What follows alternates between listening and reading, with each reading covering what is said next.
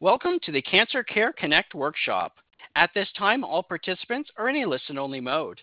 During the workshop, you will hear from our panel of expert speakers. We will allow time for questions and comments following the presentation. Instructions will be given at that time.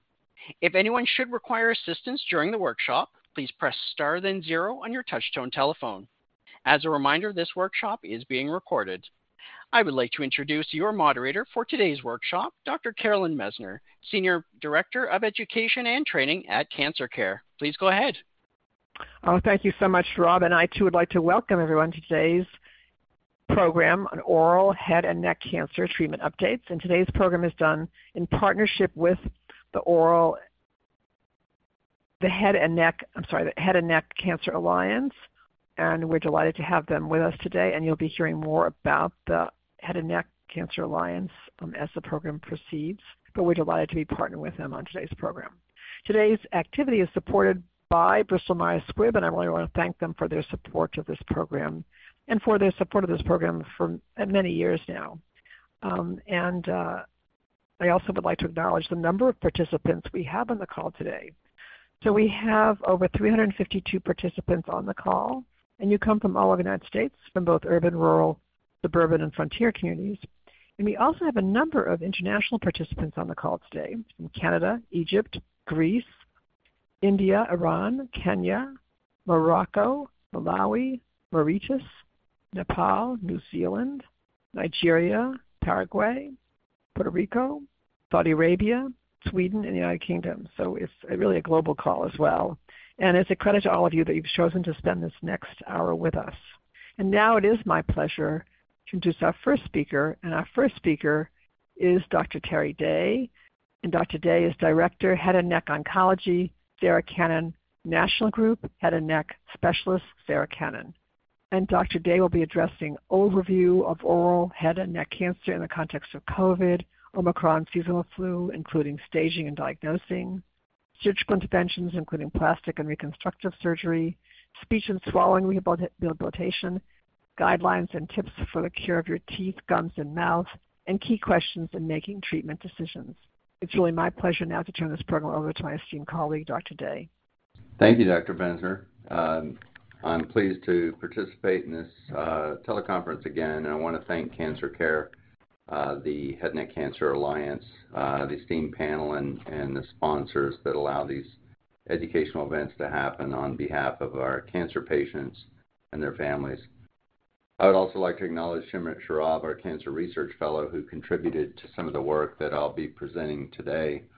Uh, the topics um, that I'll cover, uh, you just mentioned an overview of head and neck cancers, uh, reconstructive surgery, as well as cancer curative surgery, the importance of dental evaluation and hygiene, and speech and swallowing therapy and rehabilitation. I'm also at the completion going to present some ideas for patients and the family members on this call about what are the critical important questions you want to ask your uh, physicians and care team when you're going through the diagnosis and treatment for head and neck cancers. So first, I'll cover a brief overview of oral head and neck cancer and preface it in that cancer outcomes can be impacted and or delayed when a patient is stricken with an infectious agent before, during, or after cancer diagnosis and treatment. This does apply to COVID, the flu, and other infections. So please keep in mind that we should have a low threshold for testing, especially in patients who have immune compromise or may be on chemotherapy. Uh, but cancer doesn't stop uh, because we have an infection, and uh, so cancer curative treatment needs to continue when possible. So it's crucial to begin by emphasizing the need for a multidisciplinary approach to the diagnosis and treatment for the complexity of head and neck cancers. Our panelists will further reinforce this focus and the vast array of specialists that are necessary to provide optimal care for many head and neck cancer patients. This, these numerous specialists includes, uh, but are not limited to the following, and that includes specialists in chemotherapy, immunotherapy, radiation therapy, head and neck surgery, and reconstructive surgery, dental oncology or prosthodontics, speech pathology, nursing, nutrition, a head neck radiologist, head neck pathologist, oral pathologist, endocrinology, psychology, survivorship and palliative care, social workers, and clinical trials experts, among others. So it's such a complex disease. It's affecting parts of our body that we use every day. So I'm going to simplify the types of head and neck cancers into three broad categories, really to reduce confusion and simplify it so we can focus on the treatments and diagnosis. So for simplicity, uh, we're going to talk about mouth cancers, we're going to talk about throat cancers, and we're going to talk about voice box cancers. So now into the medical lingo, mouth cancers are also called oral cancers, and these are typically in the mouth. They're visible by a physician or dentist and are usually diagnosed when there's a red or white spot that does not heal and a biopsy is performed. These are most commonly caused by tobacco use or smoking. Now, secondly, throat cancer are also called pharynx cancers, or the common one we hear every day is oropharyngeal cancer, most commonly related to HPV. So HPV throat cancer is oropharynx cancer, and even though they sound the same, these are not oral cancers. They're in the back of the throat, in the back of the tongue or the tonsil, and they're most often diagnosed when a male has an enlarged lymph node or swelling in one side of the neck. These are most common from HPV or human papillomavirus, and thankfully there's now a vaccine that can help prevent these cancers uh, that can be given to boys and girls, and now in the United States up to age 45. So uh, ask your physician about getting the vaccine. Now, thirdly, the voice box cancers are also called laryngeal cancers, and these are visible only with a lighted camera on an endoscope or a mirror, so they're hard to see. But people usually have hoarseness that doesn't go away after several weeks, and they should see an ear, nose, and throat doctor who will look down there and sometimes uh, perform a biopsy of a vocal cord. These are most commonly caused from smoking and tobacco use.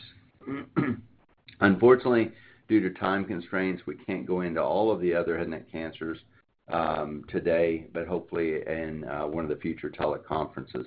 So I'll move on and give a brief overview of surgical intervention with regard to head and neck cancer and head and neck reconstructive surgery or plastic surgery.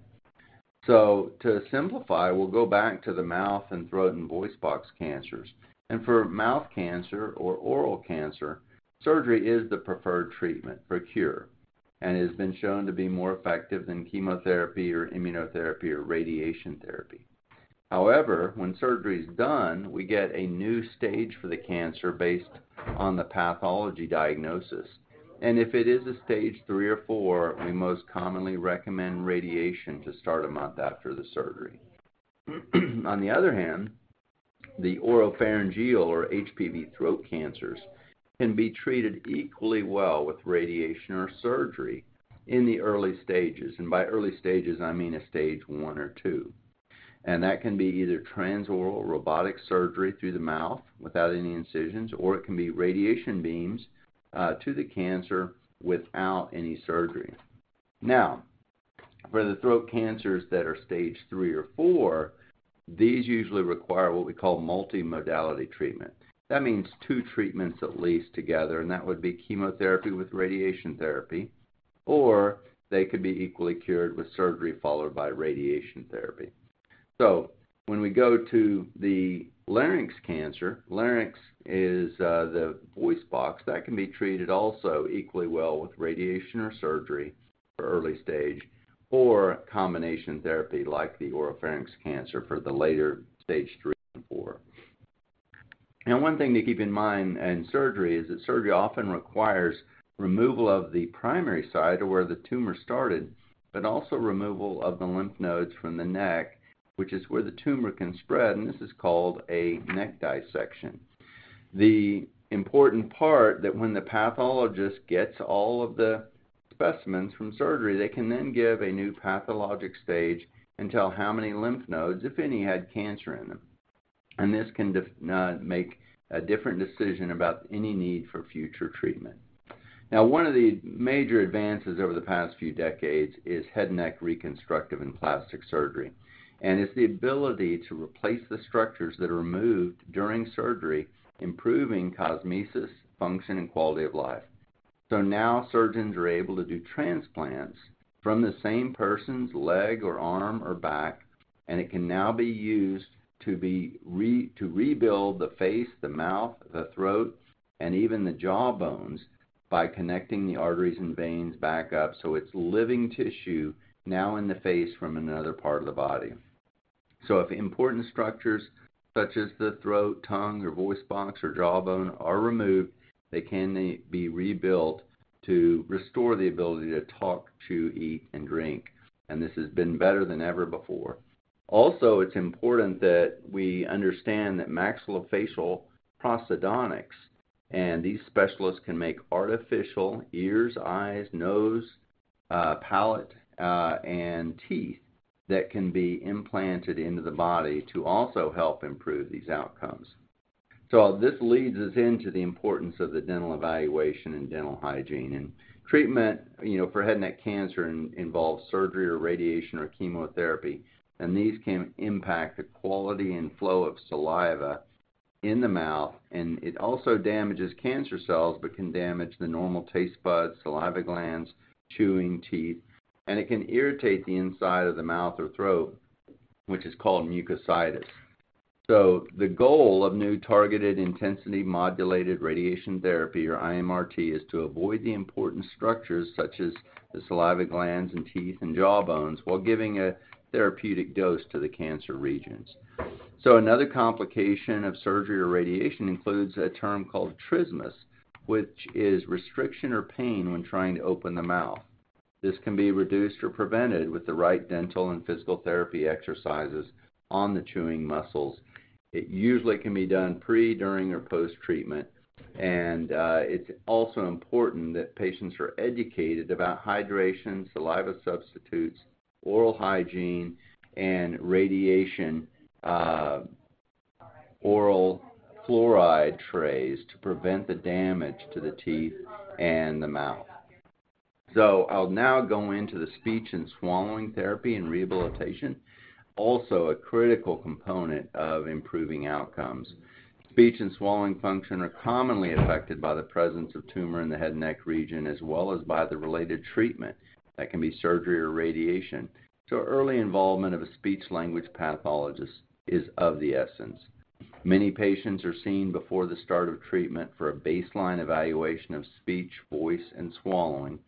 Preoperative and pre-radiation counseling is given regarding expected outcomes and how their therapy and their exercises can be done to reduce the side effects of the surgery and the radiation on the swallowing and talking muscles.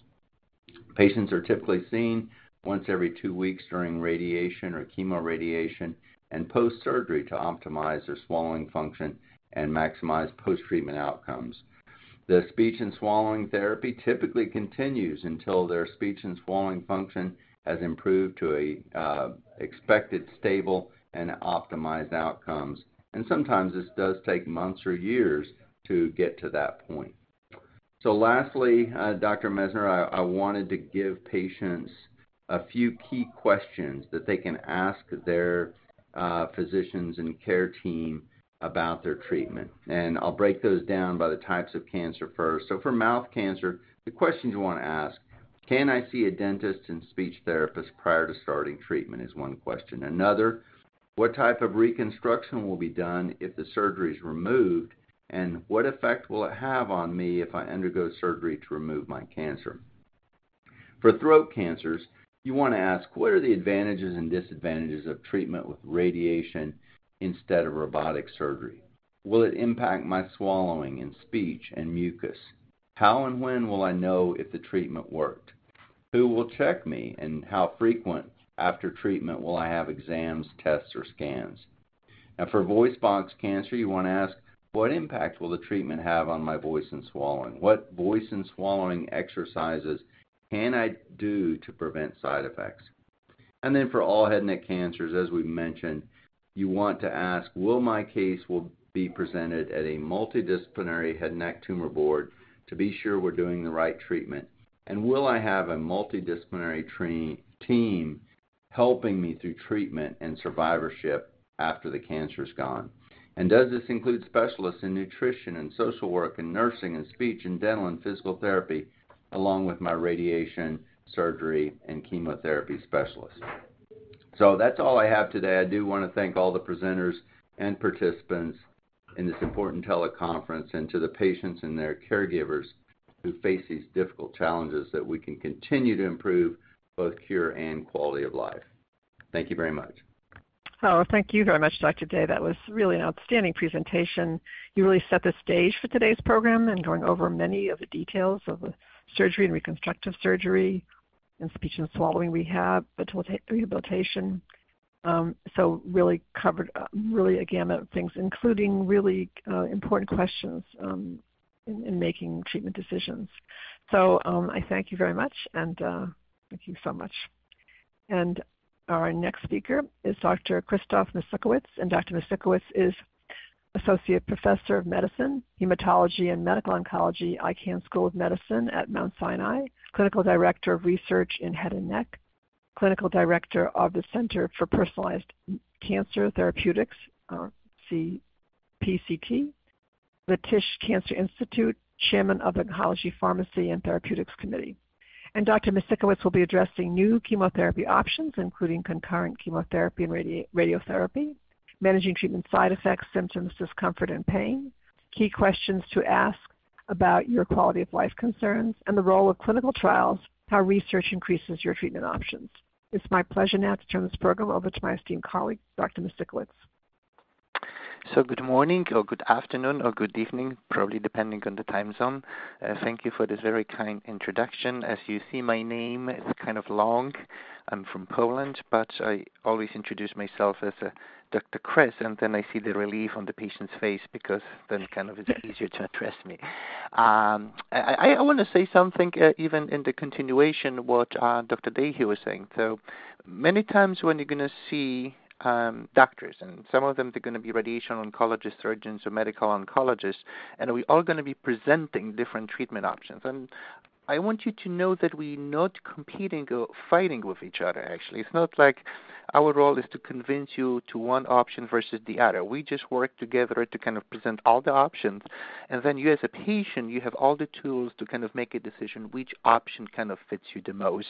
Hearing, obviously, all the information. So that is what we call a multidisciplinary approach. So we're not there to fight, we're not there to compete. I think we just collaborate, we work together to the patient's benefit. So this is how we just set up the tone. And Dr. Day, he covered many aspects of the treatment of head and neck cancer. I'm going to be uh, moving to radiation and chemotherapy and immunotherapy and kind of explain this. And many times I use some metaphors. Some of them they may sound a little bit strange, but the, the purpose of this is just to illustrate the biology and, and the cancer. So the first thing I would say, you heard about surgical resection of the cancer, which is absolutely true. And many times what I tell my patients, because I'm asked which option I should pick, I use the metaphor. If you can imagine having a weed in the garden, and obviously the natural response is that you want to just manually remove it. Sometimes you have to use the shovel and kind of dig it out. But the purpose of the removing the weed is that you want to remove all the roots. You cannot afford to leave even a tiny root or microscopic root behind because you know what's going to happen. This weed's going to regrow. And cancer kind of behaves in the same fashion. So first question that we ask the surgeons, like, are you going to be able to remove it all? And which sometimes is not an easy task in head and neck because there are some structures in the neck that cannot be touched. So it's not like the surgeon doesn't want to remove it just because it would be dangerous if they're going to be manipulating in this area. So many times there are anatomical kind of restrictions that the surgeons they have. And the second part is what's going to be the outcome of the surgical resection? Because um, for example the tongue can be reconstructed and i think the surgery is absolutely the way to go in, in many cases. But for example when we're dealing with laryngeal cancer removing a voice box subjects the patient to losing the voice box there's not such a thing like reconstructive or uh, laryngeal prosthesis they're going to completely replace the, the natural larynx. So many times patients are offered non-surgical approach because the surgery cannot remove the entire cancer. And it doesn't make sense to remove half. It's sort of like with the weed analogy. You cannot just cut what's above the ground and leave the roots. You just have to remove everything. So we always tell the surgeons that obviously, if you can ensure me that you're going to remove it all, obviously this is the way to go. And then the second, obviously, is if it's we can afford to remove this organ, whether we should go with the organ sparing procedure, meaning you keep the organ that has the cancer, and which you know can be a nose, can be a tongue, base of the tongue, or can be the larynx. We just want to keep it intact and treat it with something else. So this is the first part. The second point that I want to discuss, many times we ask, there is something called HPV. So basically, we divide cancer, locally advanced cancer, oropharyngeal cancer, into HPV positive and HPV negative. And why we do so? Because the HPV positive cancer many times associated with no smoking and light smoking, those patients have absolutely excellent prognosis. To the contrary, to patients that are HPV negative and let's say they smoke a lot, the prognosis is not as good as the other ones. So we, in the past, we, we used to treat those patients with the same fashion. We used to give them the same dose of radiation, the same dose of chemotherapy, and we realized that if we treat patients aggressively with radiation and chemotherapy, more we're gonna give, more obviously we're gonna use certain treatments. It comes with the toxicity, sort of like a cumulative effect. So having this in mind, since the HPV positive patients had such an excellent prognosis, we ask ourselves, are we giving too much? Maybe we should de-escalate the treatment and give those patients less treatment, still maintaining the efficacy of the treatment, meaning still eradicating the cancer successfully, but we can spur the patient from side effects. And actually, there is a tremendous trend. Many clinical trials were done, and they still are ongoing to kind of give us answers, obviously, whether we can treat them with less treatment, with lower dose, or maybe shorter the course of the treatment. And actually, right now, some institutions um, they um, use the uh, the lower dose of radiation, and uh, they consider it as a standard. So you can ask your physicians if you're a light smoker or if you're HPV positive, or actually both, if there is any clinical trial, and what would be the dose of radiation of chemotherapy, because you can be a candidate for the lower dose, and you're going to subject yourself, obviously, to less side effects. So this is oropharyngeal cancer. The next one, I want to move to something called induction chemotherapy. So induction chemotherapy is something that we're giving chemotherapy to shrink the cancer before we're going to try to kill the cancer. And the purpose of induction chemotherapy is that many times the cancer is, is enormous size. It's pretty big, and it can be infiltrating some structures that are very dangerous or very essential. And what we're trying to do, we're trying to shrink the cancer before we're going to remove it surgically or before we're going to do the chemotherapy and radiation. So there is a tremendous area of research in this area because as of now we use chemotherapy to shrink the cancer and there is many question questioned whether we can use immunotherapy instead because it gives you less side effects. So I would always ask again two questions. If there is a need for the patient to have a shrinking induction chemotherapy that can be given prior chemotherapy and radiation or surgery. And the second question is, can you participate in a clinical trial? The last thing I want to focus on chemotherapy, immunotherapy, and radiation and explain how those treatments they work, what kind of side effects that they have, and that, how they can u- be used in the treatment of your cancer. And this is how I explain it when the patient has a cancer, we can use chemotherapy, and chemotherapy has been on the market for many, many, many, many years. And the way I explain it, it's sort of like a poison. We're trying to poison the cancer, but at the same time, unfortunately, we're poisoning the human body. That's why people have side effects, and that, that's the main problem. And the chemotherapy is still effective, it's still being used, and I'm not trying to say that this is something that should be eliminated from the treatment. But at the same time, we have new treatment called immunotherapy. And many times I'm asked, what is immunotherapy? The way that I explain this, that that cancer is a very, very tricky illness. The cancer is making our body blind. Basically, our body cannot see the cancer and uh, the human body doesn't know does it does not know that you have a cancer and as a consequence of this our body is doing nothing about this. So basically we're doing nothing with the fact that we have a cancer which is different for example when we catch infection our body will know there is an enemy in in our body and our body will respond with fever and all those um, complaints that we have when we develop an infection so what we what we can do to kind of unblind our body and make our body to fight with the cancer, we give immunotherapy. And what we do, we basically stimulating immune system so this cancer that is not being visible to our immune system now all of the sudden becomes visible. And when our body kind of sees the cancer, all of the sudden says, let's fight with this cancer.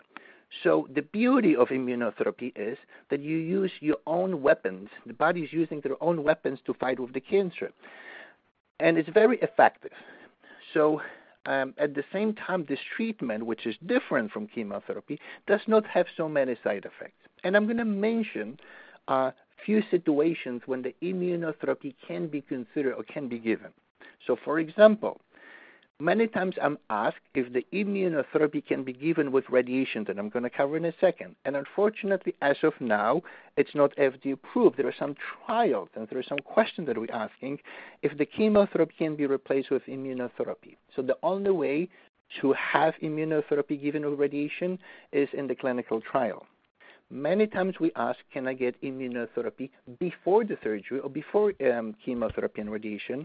And the same answer is that yes, there are several clinical trials where you can be spared from chemotherapy and be given immunotherapy instead, but because it's not FDA approved, can be only given in a clinical trial. We do, however, use immunotherapy in patients that is not curable, meaning that it's very advanced, it's metastatic, or it's unresectable. And actually, we use immunotherapy. And immunotherapy is very successful because, on one hand, it's quite effective, but at the same time, it's minimally toxic. So I think it's worth asking, obviously, if you would be a candidate for the immunotherapy.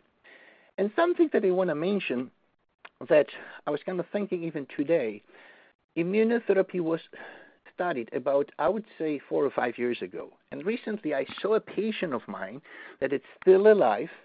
Patient was treated with immunotherapy and is doing so well. Something that was unheard of before immunotherapy uh, wasn't discovered.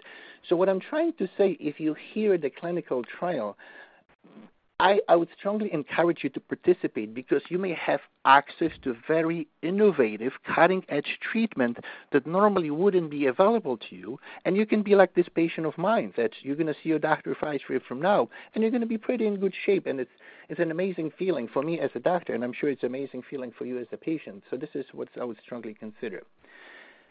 To summarize, all those treatments that I mentioned, they come with side effects and something that I'm going to encourage you patients that you should be very clear with your doctor and inform them if you um, develop any side effects because most of them are manageable and most of them they can be treated with some kind of a form of medication so dose de-escalation or dose changes but we're not going to be able to, to know unless you're going to inform us so I would say first inform your physician, uh, you can inform your nurse, and I think it's going to be easily addressed. And at the end, what I want to say that nothing would be possible, whatever I mentioned so far, without your participation, without giving us an opportunity to to trial, and because many of you probably participate in clinical trials, it wouldn't be possible that obviously we'd have all those tools that we use now without your participation. So at the end, I just want to thank you all for your participation, and um, I think that uh, everything is possible, and we're going to probably come up with new treatments, and I hope to do this talk again, so I'm going to be able to tell you more treatments that are going to be available for you. Thank you very much.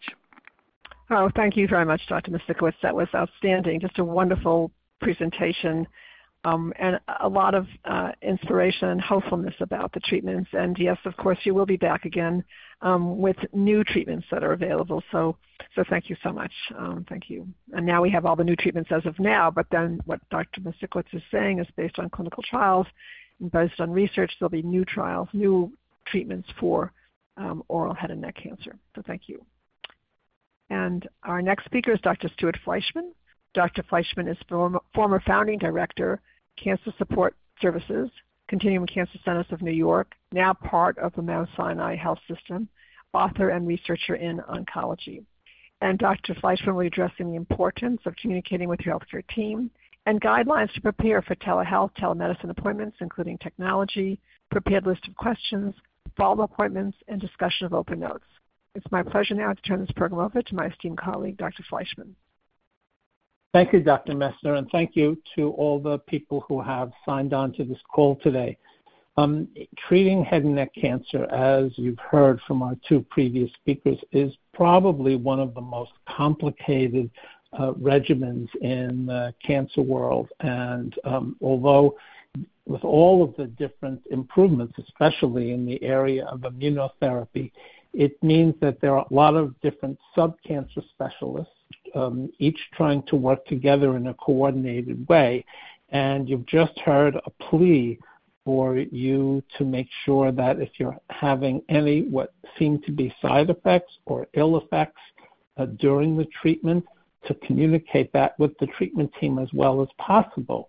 And we know we're asking you to do that just at a time when speaking may be a little bit difficult if you're in the middle of getting chemotherapy, radiation therapy, and immunotherapy, which have a number of effects on the mouth and the throat. Um, and sometimes having all those treatments together can bring on all the side effects at once rather than one set at a time. So we really do understand that, but we understand if you have um, mucositis or esophagitis, which is inflammation or infection of the mouth or the throat, or it's just terrible inflammation in those areas. We understand that uh, speaking may be difficult, um, maybe less so in person, but more so on the telephone. So um, here's where really relying on written communication can be really helpful. And um, you and the team can discuss how um, you'd like to do the communication how they'd like to receive the communication uh, in emails, text messages, or even um, in some places where internet is not so available, even sometimes fax and notes back and forth, which is certainly not as quick and as responsive as email or texting. But that can really be helpful if you just can't uh, speak for yourself. The other thing to do is um, we often talk about having a trusted family member or friend who can help both organize the visits and help with communication. And this is really an, a very important role for them if indeed your voice has changed or um, the uh, effects of the treatment, most of which are temporary, um, extending only a few weeks uh, after the treatment is over. Um, uh, during that time, having somebody be your spokesperson, um, either in orally or by writing would be very, very helpful. So that I think is one of the important points um, in treatment of head and neck cancer that would be different than for uh, many other types of cancer. Um, preparing for visits or preparing for calls or getting your uh, thoughts together uh, before you contact your treatment team in any way and asking questions um, is really, really helpful. Uh, it was helpful in the days when most of our work was done in the in the office, live, eyeball to eyeball, person to person. Now that some of it is electronic on the phone, uh, over uh, text or email or telehealth, um, that may have changed a little bit, but the idea that um, good communication is uh, vital and uh, preparing for that can be extremely helpful. So write down your questions um, before a visit. If you're um, doing a telehealth visit, which again may be somewhat limited because of your inability to um, uh, to communicate well uh, with speaking, please make sure that you have somebody on the line with you who you trust, who, who understands the situation, and can be your voice, uh, both literally and figuratively. Um, this is an extraordinary opportunity that we've discovered, um, not you know, uh, uh, uh sort of suddenly during the pandemic, when we found out that some patients said that family members or friends that live in another part of their city, in another state, in another part of the country, or even in another country who have access to an internet line can participate in their care. And that's something we really just uh, didn't anticipate before the pandemic. So if you're going to have uh, an electronic telehealth visit, having somebody help you is essential. But it, you, with your designated helper, uh, together need to do a number of things. Um, if you're going to be using a device, either a telephone or a tablet or a computer, make sure it's charged.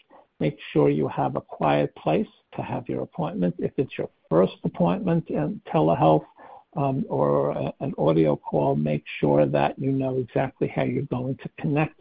Often the provider's office will uh, make arrangements with you a day or two in advance to, confirm the time and the date and confirm how you're going to connect.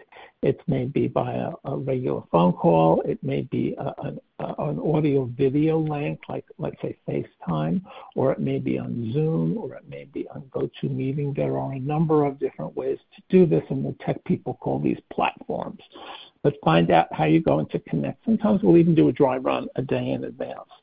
Um, and having that list of questions um, is really important. So you know that at the end of the visit, whether it's in person or electronically, that you get your questions um, answered.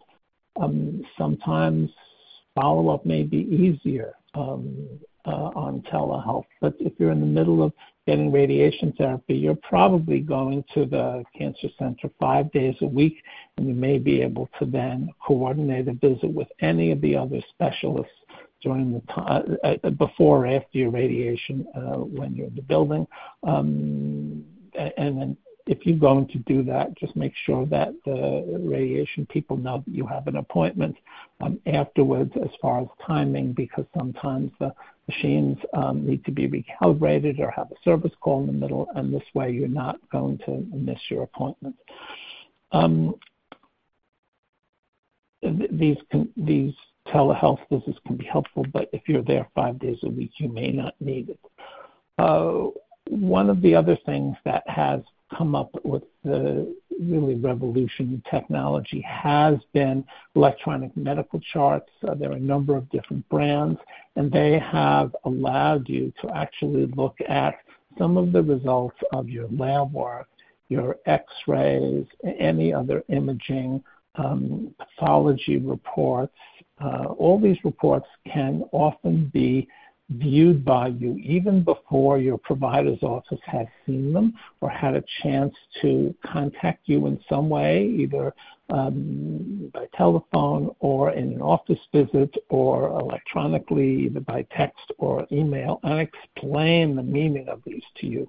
Reading these reports can be scary, and you can often jump to very erroneous and wrong conclusions based upon what you're reading because even for medical people who aren't used to treating cancer and understanding that sometimes things are supposed to be abnormal during treatment and if they're not, that's problematic, you can easily jump to the wrong conclusion. So if you're getting um, um, emails or notifications that there is a message for you. Sometimes that's um, blood test or X-ray report or any of the number of, of reports.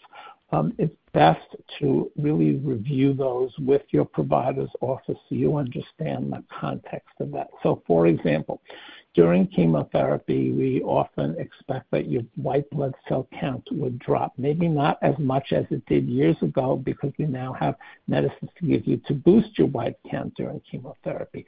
But if it doesn't drop, that can be a flag that the dose needs to be looked at. So if it is not abnormal. If it's normal, that may be a reason that your team needs to adjust your dosages. And that's the kind of thing that if you're not working in the field or not used to this, you may not be aware of. And there are probably over a hundred of these types of situations where something is expected to be abnormal, and um, it's hard to know that unless you're really experienced in the field. So please um, don't read these things and jump to lots of conclusions that may or may not be correct. It's important to review it with someone from your provider's office. Um, I, I, bet there'll be a lot of questions, so I'll stop here and turn the call back over to Dr. Messner. Oh, thank you so much, Dr. Fleishman. That was really outstanding and really highlighting the importance of communicating with your healthcare team and really how to handle um, the telehealth telemedicine appointments to get the most out of them. So I know there'll be questions for you during the Q&A, so thank you so much. And our next speaker is Amanda Hollinger, and um, Ms. Hollinger is Executive Director, Head and Neck Cancer Alliance, and she is a partner organization on today's program and delighted to have her here today.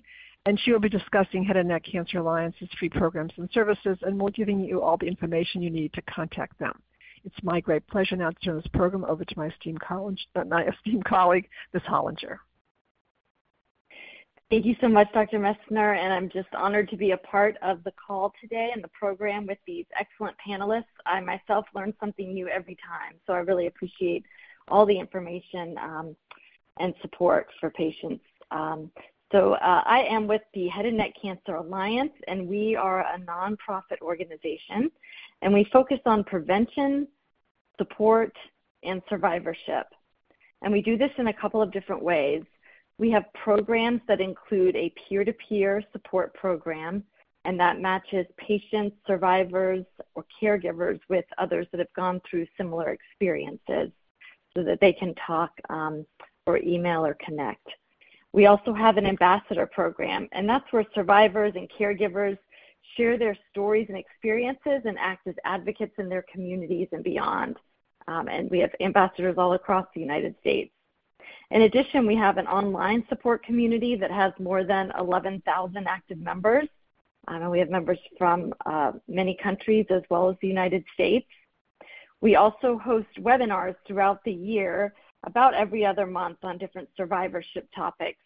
Some recently have included radiation fibrosis, mental health concerns, how to share a head and neck cancer diagnosis with colleagues or with loved ones. Um, and those then go onto our YouTube channel so that you can watch them later. We also have a clinical trial finder uh, where patients can enter in their specific information about their disease and stage and other things and their location preferences and match with trials that may be a benefit for them. Uh, there is also a resource on that clinical trial page where you can connect with a support specialist um, to get some more assistance with working through that uh, platform. And then on the prevention side, we host the Oral Head and Neck Cancer Awareness Program in April, which involves hundreds of medical sites across the country that participate in free screening events to just get the word out about signs and symptoms, about risk factors, important prevention tools like the HPV vaccine, um, and we have uh, events, um, webinars, as I mentioned, throughout the year, but we have next week coming up on June 6th, we're having an open forum on oral cancer with some leading medical experts and survivors to just allow anyone impacted by this disease to come and ask questions live in an interactive forum. So for more information on any of these programs or support resources or to get involved as a volunteer or to refer a patient, please just visit our website. at www.headandneck.org. And I look forward to answering any questions. And again, thank you, Cancer Care, for the opportunity to be with you today. Oh, thank you so much, Ms. Hollinger. This is wonderful, and actually your presentation was wonderful, and this all the resources. So I just want to let everybody know that at the end, in a couple of days after this program, you'll be getting a Survey Monkey evaluation, which is an evaluation of the program, but you'll also be receiving any of the informational information that we've given out that has a link or a telephone number or a website or information link that you should go to. Um, and so you'll be getting all that and even some additional things as well. So um, although it is an evaluation, you'll also look out for those resources as well. So it'll be easier for you if you were trying to write everything down. Um, it'll be all coming to you um, uh, in the uh, SurveyMonkey. And now before we move on to the Q&A, I just want to say a few words about Cancer Care. I'm uh, Carolyn Messner. I'm Senior Director of Education and Training with Cancer Care. I'm going to talk about Cancer Care's free programs and services. And uh, many people contact Cancer Care by calling our Hope line. 1-800-813-4673. And usually an oncology social worker will always answer the phone, and we have about 40 of them, and they will um, take your question. Usually people have a very specific question, and then they'll go with them all the services that we offer. So what are they? So we do offer practical, financial, and co-payment assistance. We also have a number of online support groups. Um, we have also um, many opportunities to get support from Cancer Care, just a chance to talk with one of our oncology social workers. We also offer a number of uh, publications and of course many of these workshops as well. And if you go to our website, www.cancercare.org, you'll be able to see all the different services that we offer. And for our international participants, although we are a national organization, if you were to um, visit our website and had a question for a resource in your own country or a resource that you're needing, um, our staff are equipped to help you with that as well. And now we have time for our question and answer period, and I'm going to ask Rob to explain to you how to queue up for questions. And we're going to try to take as many of your questions as possible. Rob? Thank you. Ladies and gentlemen, at this time we will take questions from the web only. You may submit questions by clicking Ask a Question. Okay, we have a number of questions. Um, let's see. Um, Dr. Fleishman, if you could address this question. Does NCN, NCN, NCCN guidelines specify speech therapy as part of recommended treatment versus using feeding tube? Oh, that's a very good question. I don't know the answer to that on the top of my head. I have to look at the NCCN guidelines. Um, I do know that that is uh, commonly available in the larger treatment centers. Um, if you're going to um, to an accredited center, um, that's part of the rehabilitation or prehabilitation package, and that is something that is either available within the centers or available in the community, and your treatment team should be able to identify um, someone in the uh, rehab department or physical medicine or rehabilitation department or know who in the community can help you. And if not, um, I'm pretty sure there are um, resources out uh, outside of that and even some telehealth availability. Um, this should be covered under most insurances, but that really changes from place to place. Excellent. Thank you. So um, this is a question from Ms. Bearden. I've noticed that since being on a liquid diet, my digestion has gone downhill. How can I be certain this is due to the liquid diet and not the sign my cancer has spread? I'm not sure what you mean about your digestion has gone downhill specifically, but um, if you're taking um, a tube feeding product, a lot of the products have a fiber in them. Um, and so if you're having a lot of diarrhea or digestive challenges with gas, bloating, those sorts of things, um, I would talk with your healthcare team because um, there are products that um, they may be able to, to consider adding to your to your regimen or switching out the tube feeding product that you have for another product. Um, and so, any changes along your tolerance or your digestion, definitely talk with your healthcare team. It may be something um, related to what you're consuming or in just modifying that. It could be a medication, it could be a number of things. Okay, excellent. Thank you. Can I add Can I add to something? Yes, um, please. In uh, in centers that that uh, see a number of patients uh, from an Asian Pacific Islander background, many times, um, patients from Asia and, the Pacific Islands who grew up in rural areas don't have access to refrigeration, and some of the dairy products that we use in the um, supplements or really for tube feedings, they're not supplements technically, they're a main source of nutrition.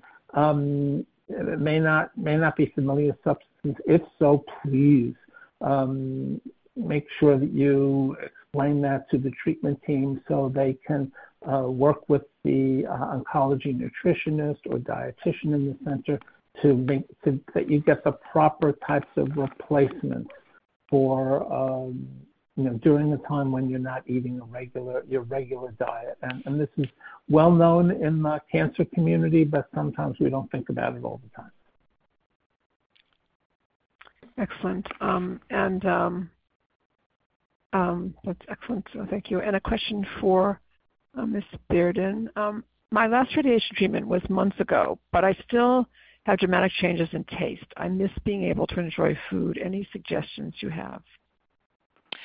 Um, unfortunately, I know the taste um, changes or the lack of taste is a significant side effect when somebody gets radiation in the head and neck region where um, the taste buds are impacted.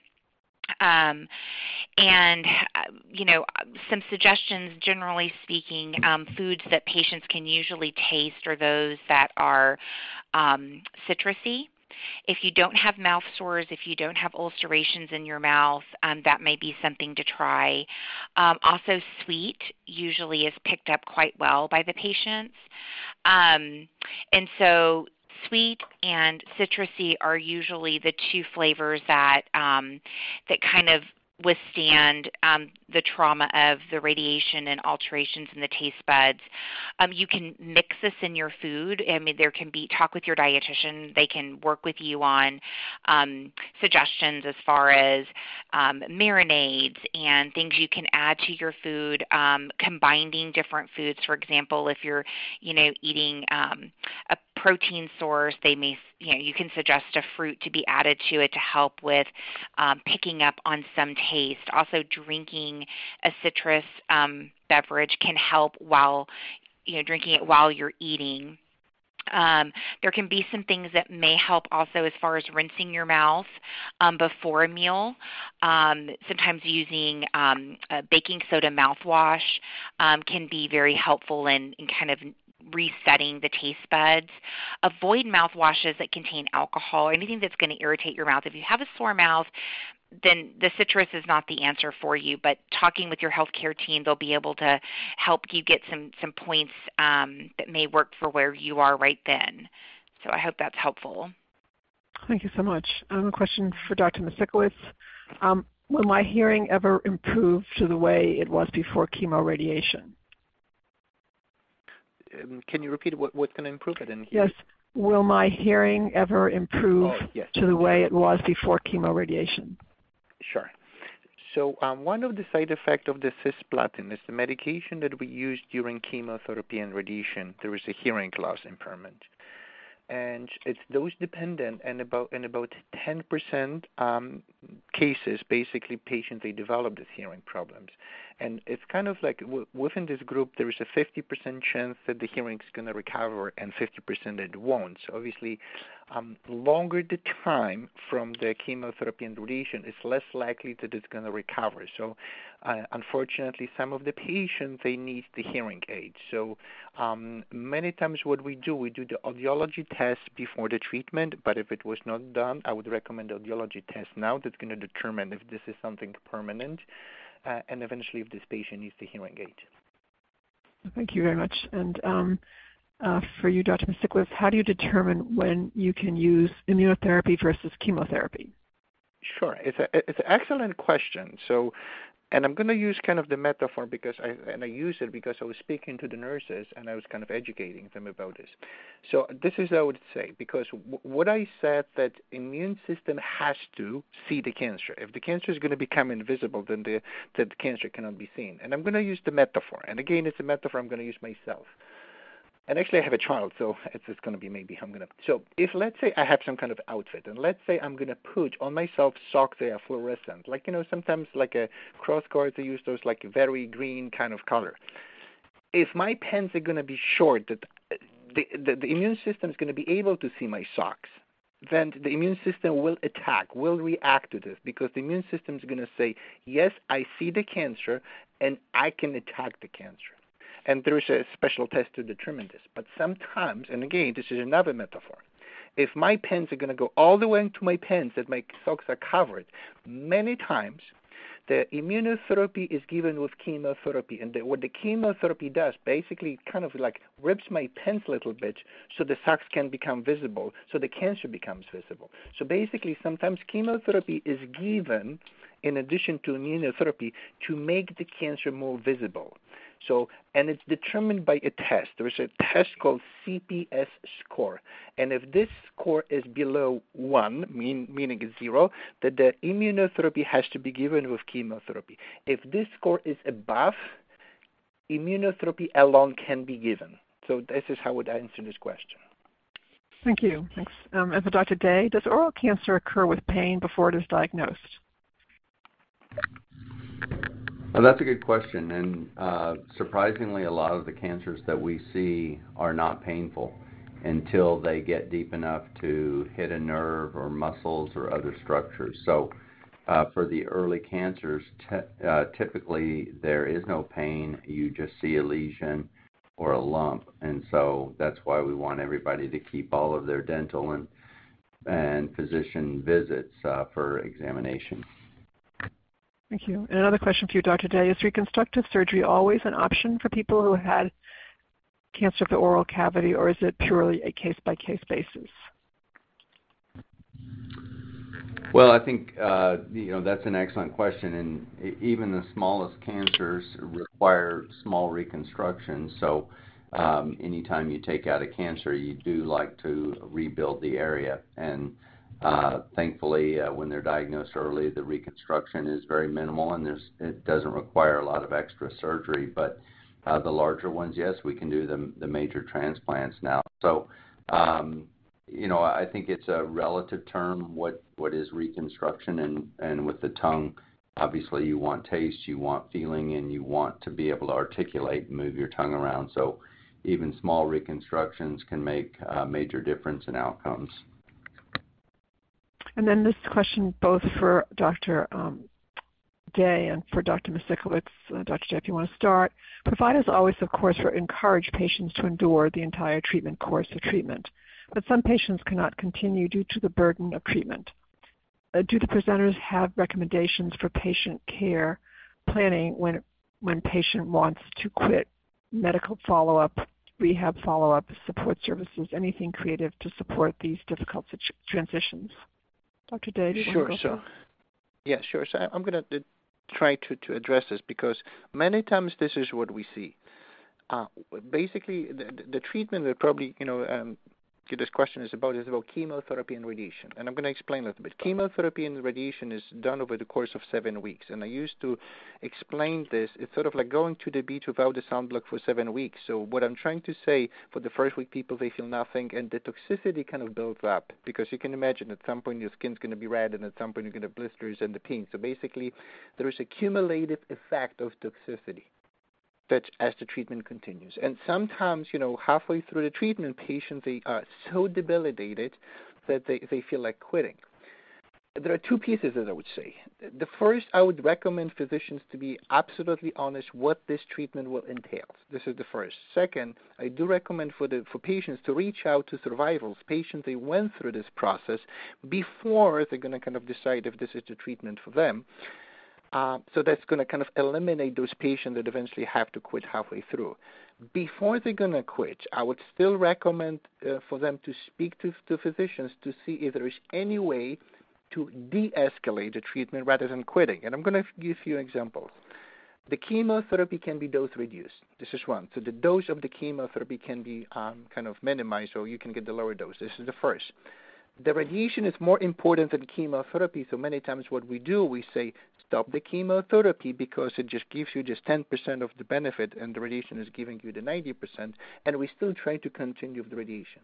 But if all those kind of, you know, trials, they kind of make the patient think that I don't want to continue, Yes, it's the patient's decision. Unfortunately, it comes with the consequence, and the consequence is the the prognosis and and the fact that the patient can be cured from this cancer is being jeopardized. So, patient must to have it in mind that by stopping the treatment, we kind of you know minimizing the chance that this patient is going to be cured. So, I would always recommend to speak to your physicians. What are the ways to kind of minimize it, but rather than stopping, and I give you some kind of few strategies, just few questions that you can ask your physician. Excellent. And Dr. Davis, uh, want to add anything?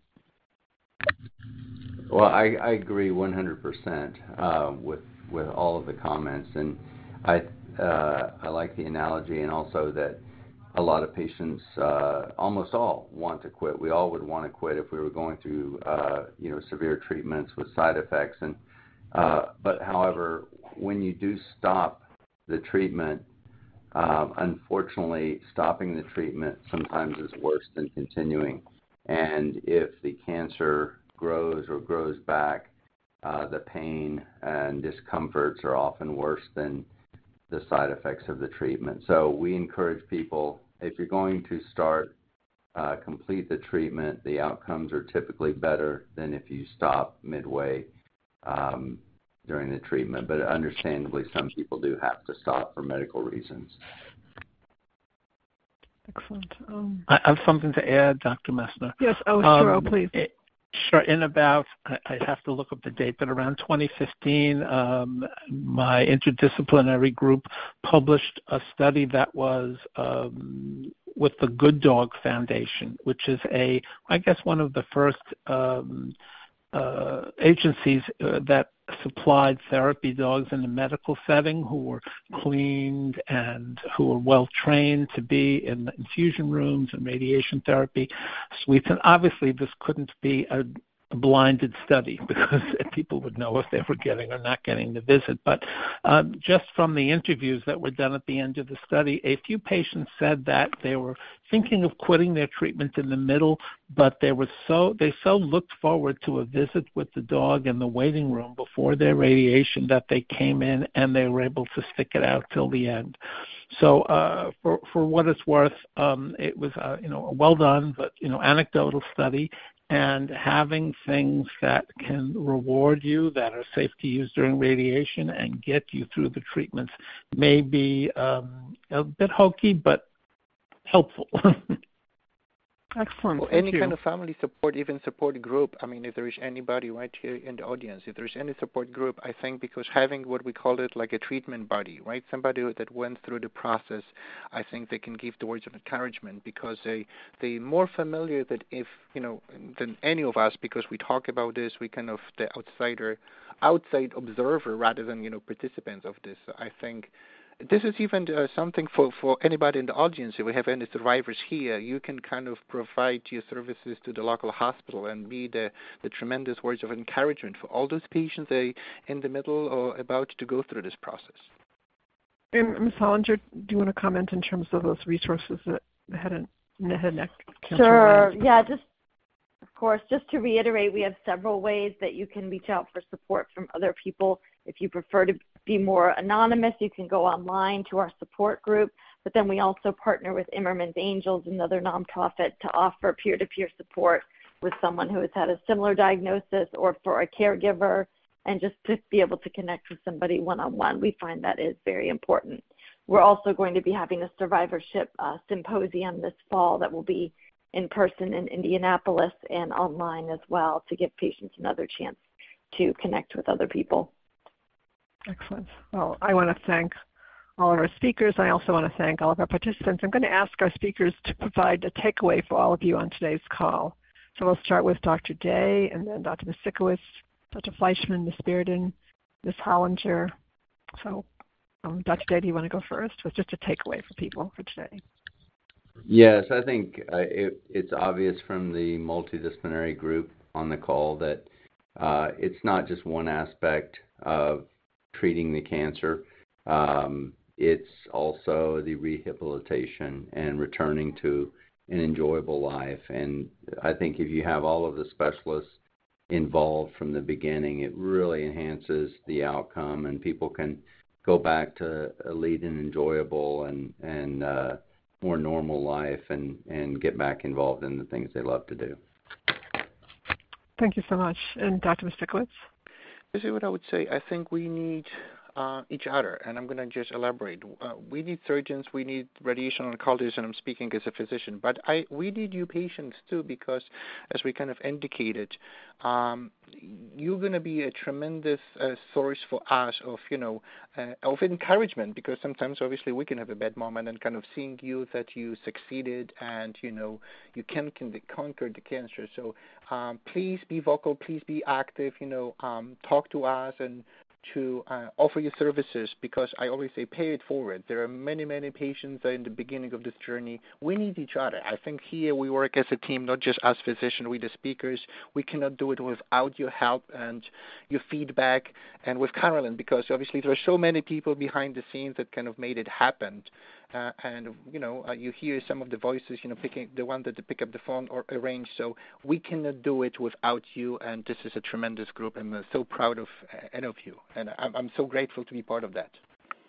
Thank you so much dr Misiukiewicz. and dr fleishman Sure. Apart from the technical things addressed about how to do the calls and, and use technology as your friend, I think one of the most valuable messages from today is reaching out to veteran patients through your treatment center or the agencies who can really help you understand what it was like for them and the tricks that they used to get through the treatment. Um, and um, I think that's a very important and very helpful comment. And Ms. Bearden? Um, just communication with your healthcare team. Um, no small issue is too small to mention, and things happen um, sometimes just showing themselves, and they can grow quite quickly as far as being an issue. So the sooner the better that you reach out to your healthcare team. Um, I always recommend patients tell whoever you're talking to, "Hey, I'm having this issue," and and if they can help you, then they will help you. If not, then ask who should I talk to about this, and then follow up with that. Make sure you have your healthcare team's contact information and you know how to reach them and you know who the members are because um, there are a lot of members like we've heard about today on the call. And so um, each one of us is here for you um, and we want to make sure that we can do everything we can do to help you, your time going through this treatment and beyond as comfortable as possible and as successful as possible. And Ms. Finn, do you also want to comment just how important the role of the dietitian is for head and neck, uh, oral and head and neck cancer patients is? Yeah, I, I mean, um, you know the dietitian is is the one who will help with individualizing your um, diet and modifying helping you know how to modify it um, based on the side effects and symptoms that you're experiencing. Um, you know if you're having a feeding tube place which is not uncommon during head and neck cancer treatment they um, can help with educating on how to use the feeding tube and um, you know the products um, that you'll need in order to provide yourself your adequate nutrition and hydration. So they're going to be your your kind of go-to for that. Um, help people tell people on the healthcare team if you don't understand something or you need more clarification or if something isn't working. So um, you can fo- be sure to get connected if you aren't already with the dietitian so they can help individualize your nutrition plan. Thank you so much. And Ms. Hollinger? I think those are all wonderful takeaways, and I would just reiterate that you are not alone. Um, we are there to support you in whatever way we can, and please uh, reach out anytime and connect. And um, we'd like to be alongside you for this journey. So thank you so much. Thank you. I want to thank our speakers. I also want to thank our participants. Although we've done this call before, I have to say the questions on today's program were ex- extraordinary, and our speakers addressing your questions was also wonderful connection between the two, between both speakers and, and the participants as well. And I do want to reiterate what, what Ms. Hollinger has just said, is that um, although this program is about to conclude, we would not want anyone to feel that you're alone. Although it is, of course, people do sometimes, of course, feel alone, but we don't, we don't want you to feel totally alone in coping with head and neck cancer, any type of cancer. We want you to now know that you are part of a community of support, and certainly the oral the Head and Neck Cancer Alliance is an enormous resource for all of you. Um, you certainly can also contact Cancer Care. And of course, your healthcare team. Um, they are the go-to people for you because they're treating you um, and they know how to answer your questions best. So take the questions that you asked today and bring them back to your healthcare team. Remember, your healthcare team consists of your oral surgeon, your um, your uh, your chemotherapy physician, um, your oncologist, your um, uh, oncology nurse, oncology social worker, financial planner, navigator, patient navigator, a whole group of people who are there to help you with your concerns and questions. So do take your questions back to them um, and ask your questions as often as you need to um, in terms of being sure that you have um, your questions answered. Again, I want to thank you all for your participation today, and I want to wish you all a very fine day. Thank you all. Ladies and gentlemen, thank you for your participation. This concludes the workshop, and you may now disconnect. Everyone, have a great day.